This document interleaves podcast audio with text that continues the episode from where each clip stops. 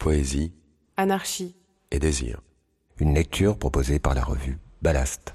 A este París de la gran revolución. Ballast. Tenir tête. Fédéré.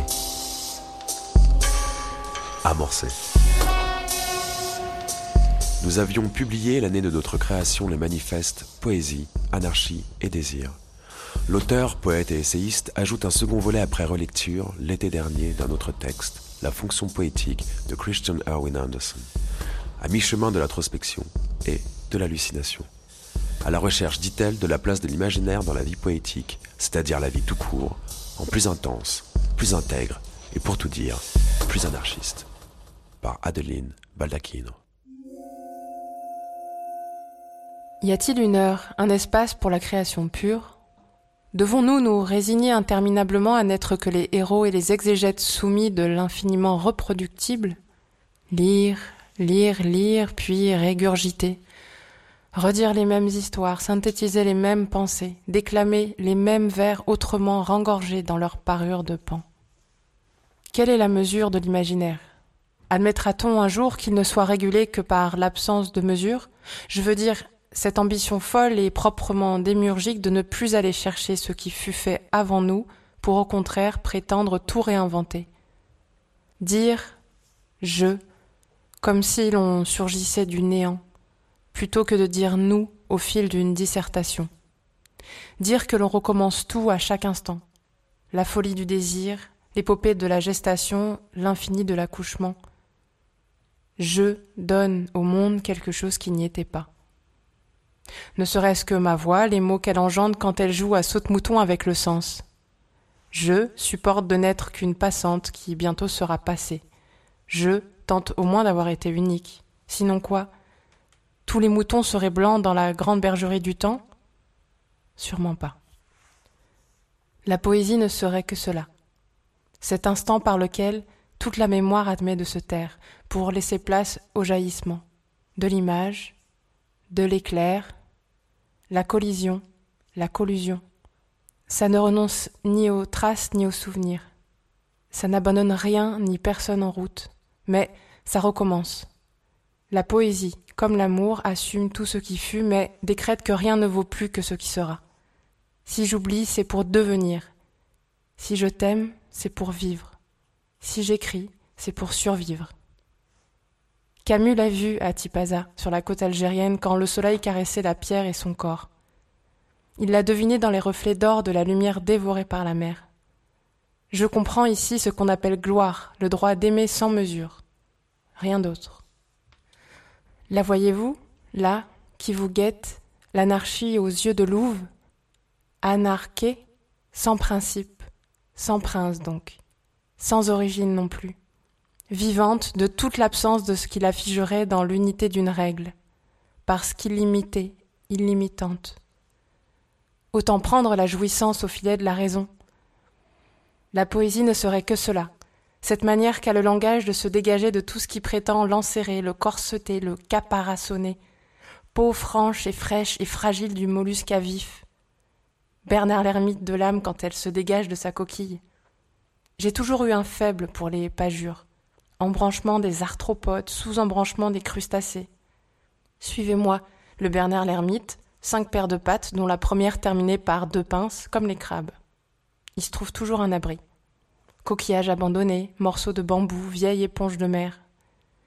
Il y a les Bernard l'ermite terrestres, qu'on appelle aussi crabes de cocotier, les gauchers et les droitiers, les abyssaux et les tubicoles. Ils passent d'une coquille à l'autre, adaptés à leur taille et à leur croissance, laissant derrière eux leur maison vide. Je dis ici que l'âme est la chair. Je ne prétends pas que l'âme habite le corps comme le Bernard l'ermite sa coquille. Non. L'âme est dans la pince qui est dans le corps. La coquille n'est que le masque. Et la poésie ne serait que cela. Le javelot qui s'infiltre dans la faille du masque et perce le casque et détraque le samouraï, le chevalier, le justicier. En un mot, le comédien qui nous protège et cette lame forgée qui s'enfonce dans la béance par où pénètre l'odeur de la mer jusque dans la coque confortable où s'endormait le Bernard l'ermite. Et ce sursaut de vie qui le prend quand il faut résister, quand il faut affronter la lumière, c'est-à-dire ne plus s'abriter derrière la mesure. Alors, on peut assister à ce phénomène extraordinaire. L'invention à partir de ce que l'on croit n'être rien mais qui n'est que la poussière dispersée de tout. L'invention d'une nouvelle coquille. La nacre envahit ma paume ouverte et la recouvre de cette blancheur irisée d'où naissent les perles. Je m'enfonce dans le sable, m'offre à la torpeur tropicale des alizés, et je me laisse faire. Je dis ici que la chair est l'âme. Quand la première tremble, la seconde bascule. Je regarde ma peau se cuivrer qui est cuir sous les astres, par où l'on se désastre, sortir de l'axe de soi-même, se déplacer un peu, chavirer, puis retrouver une autre barque, un abri. La paix.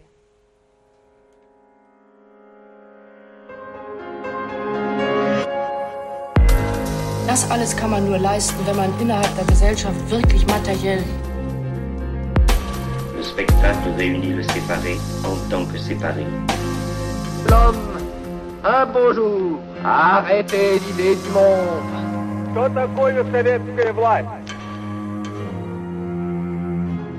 On est tous un peu déments. Quand je suis de nacre et de cuivre. Quand j'ose l'oubli de tout. Les caresses remplacent les horloges. La peur dément les communiqués officiels de la panique intérieure. Les bunkers sont pleins, mais on vient de briser les murs. Il reste, sur des plages blanches étirées contre l'horizon, des ruines et des racines. Je repousse entre elles, comme liane vers le ciel. La poésie ne serait que cela. Cette interminable faculté de chasser l'ombre d'où qu'elle nous vienne, juteuse et mirobolante obscurité dont l'imaginaire suce toute la terreur pour s'en nourrir, et puis fabrique des monstres gentils. Voici dès lors la première des tentations. Tout recommencer. Rien à zéro, toujours en surplus. Comprendre aussi. Dans l'épaisseur oblique de la parole, quand on se demande Mais qu'est-ce que ça peut bien vouloir dire? Justement, bonne question. Si tu te la poses, il y a deux réponses possibles. Soit on t'enfume pour mieux te mépriser, soit on te bouscule pour mieux t'aimer, en te forçant à regarder là où tu ne savais même pas qu'il y avait quelque chose à voir. Dans la banalité des mots mous qui ne servent plus à rien, sous les pas d'un cheval que tu prenais pour un champion quand c'était un vrai laboureur, tu lui demandais de sauter sans cesse des obstacles débiles alors qu'il voulait lever son chanfrein vers la lune. Et quand tu comprends que tu peux le monter à cru, que tu peux galoper dans le monde avec lui, quand ta nuque se raidit, quand des gouttes de sueur sur ton front, c'est là quand tu te dis Mais alors, serais-je vraiment libre? Mais oui, de te lever et de partir, de vivre et de survivre, d'aimer et d'écrire. Ça a toujours déjà commencé. Souviens-toi, Anne Narquet. Même quand tu attendais qu'on te désigne un commencement des choses, un Big Bang, un Big Brother, un grand roi du monde, un Dieu pour te guider, même quand tu espérais tout cela qui n'arrivera pas, bien avant, ça avait déjà commencé. Ta liberté de cheminer parmi les décombres de la langue, ce qui te reste de l'évidence quand tu fermes les yeux, la douceur sous ta main de cette peau qui n'est peut-être plus tout à fait la tienne, ça a déjà commencé là, là, ta liberté. Je te vois venir pourtant. Tout a déjà été écrit, tout a déjà été vécu. La belle absurdité t'assomme. Tu serais plutôt branché sur l'inconvénient d'être né de Suran ce matin. Tu n'y crois pas beaucoup au slogan de Giono, que ma joie demeure. Pourtant, c'est Giono qui avait un père cordonnier et anarchiste. Ça doit bien l'avoir aidé à lire, puis à écrire. Je sens que tu n'es pas encore convaincu. Tu te sens prédéterminé tout le temps et partout. Libre et puis quoi encore? La folle plaisanterie. La grande question te ronge. Elle te trotte dans la tête la parabole de Spinoza sur la pierre. Rappelle-toi. La lettre à Schuller. Concevez maintenant, si vous voulez bien, que la pierre, tandis qu'elle continue de se mouvoir, pense et sache qu'elle fait effort autant qu'elle peut pour se mouvoir. Cette pierre, assurément, puisqu'elle a conscience de son effort seulement et qu'elle n'est en aucune façon indifférente, croira qu'elle est très libre et qu'elle ne persévère dans son mouvement que parce qu'elle le veut. Telle est cette liberté humaine que tous se vantent de posséder et qui consiste en cela seul que les hommes ont conscience de leurs appétits et ignorent les causes qui les déterminent. Là, tu es pris au piège. Je te vois venir. Tu penses que tu es une pierre qu'on a lancée dans l'espace, que si tu te crois libre, c'est parce que tu ne sais pas encore quelle est ta trajectoire, bien qu'elle ne dépende pas du tout de toi. Tu penses que ta seule liberté, c'est d'embrasser ton destin. Si tu l'acceptes, tu te sentiras moins berné, mais tu es pris au piège quand même. Et là, je ressurgis avec ma poésie, parce que la grande question m'a rongé moi aussi. J'aime les souris. Sur nos épaules, une cabale de rongeurs en goguette. Sourions-leur, ils seront nos amis. Voilà, je te l'avoue simplement, j'en sais rien. Je ne sais rien de ta liberté ni de sa trajectoire. Je ne sais pas si tu peux l'infléchir ou la contrôler. Je ne sais pas si tu es une pierre ou un funambule. Je ne sais pas si tu danses ou si tu tombes. Il n'y a pas de maître de la mémoire. Ce que j'essaie de dire, c'est que ça n'a pas beaucoup d'importance. La beauté de l'affaire, c'est que nul n'en sait rien, ni le philosophe qui fait l'amour avec la vérité, ni le romancier qui lui fait des enfants. Le poète tolère de ne pas savoir.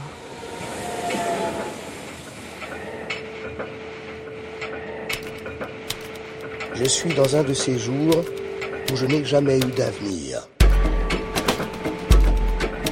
Je crois qu'il y a un plaisir intrinsèque au savoir, une libido comme disent les gens savants. Ballast.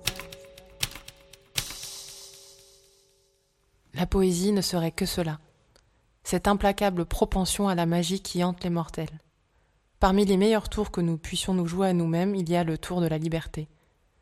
Croire que l'on peut tout recommencer, rien à zéro, toujours en surplus.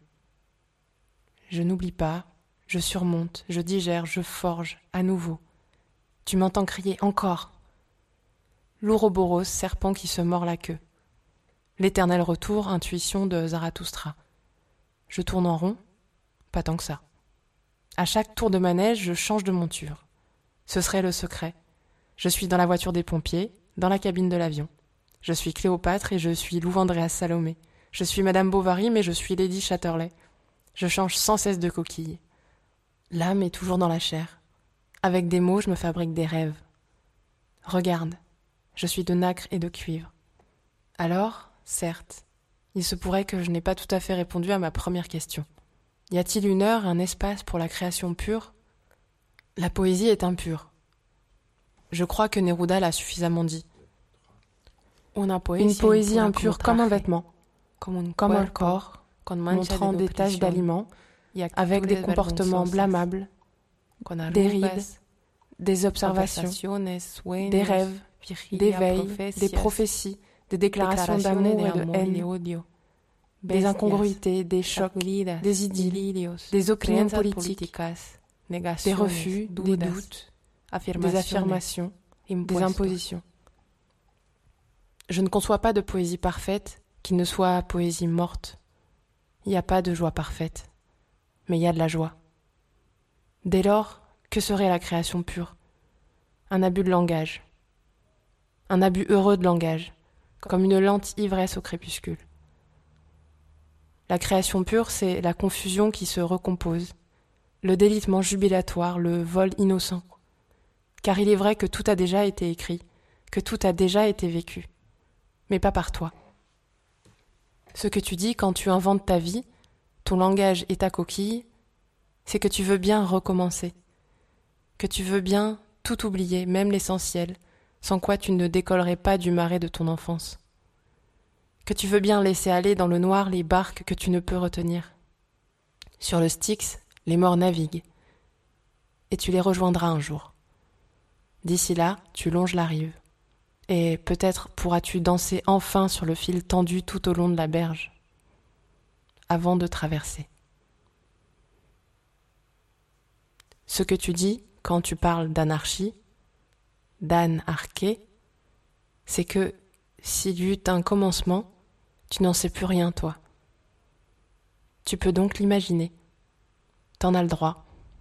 Les arbres peuvent pousser à l'envers, leurs troncs sont phosphorescents, leur feuillage scintille si tu veux. T'en as le droit. Tu ne demandes à personne de te croire. Surtout pas. Les historiens sont faits pour être crus, ou du moins discutés, contestés, testés, mis à l'épreuve et finalement jugés. Les historiens ne peuvent inventer des forêts et des géants, des songes et des feux follets. Les historiens, s'occupe de la vérité, des teintes qu'elle prend à mesure que passe le temps et que meurent les hommes. Seulement, si tu n'es pas historien, tu peux être poète. Et même, mais c'est un pas de côté, un pas tout autre, qui ne va pas de soi, romancier. Tout poète n'est pas romancier. Tout romancier n'est pas poète. Le poète fricote avec la langue, le romancier fricote avec les contes. Les deux se racontent des histoires. Pas l'histoire. Je rêve d'un qui serait l'autre et de l'autre comme l'un, indéfectiblement liés. Borges dit Je crois qu'un jour le poète sera de nouveau le créateur, le faiseur au sens antique. J'entends qu'il sera celui qui dit une histoire et qui la chante. Et les deux passent leur temps à fréquenter ce dont les historiens se méfient plus que de tout, la citadelle de l'imagination. Quand les deux s'y mettent, poète et romancier, elle est imprenable. Il y a bien des philosophes qui tentent de monter à l'assaut, ils s'y font prendre. On les retrouve allongés dans le lit de Cléopâtre, ou serait-ce de loup. Ils s'enfuient dès qu'elle tourne la tête, et puis reviennent nuitamment par la fenêtre.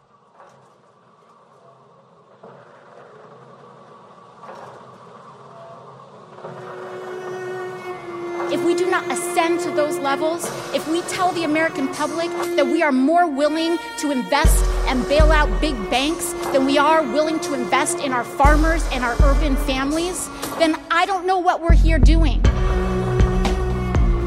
Je ne m'intéresse pas au nihilisme contemporain par euh, goût esthétique ou personnel. Je m'y intéresse dans la mesure où il est possible de le dépasser. Voilà. La création pure est une farce qui tourne bien, comme la vie elle-même quand on se résout à y jouer. Rideaux de fumée, bonbons chocolatés, divertissement pur, mais nul ne s'en prive sans dommage. Le poète ne sait pas si les faits existent, alors il leur parle. Le romancier non plus, il ne lui reste plus qu'à les inscrire dans l'entrepage du monde, comme on dit l'entrejambe des faits.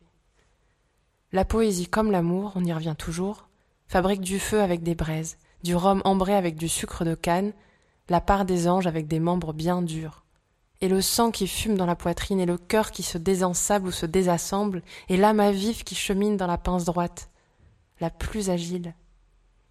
Y a-t-il une heure, un espace pour la création pure?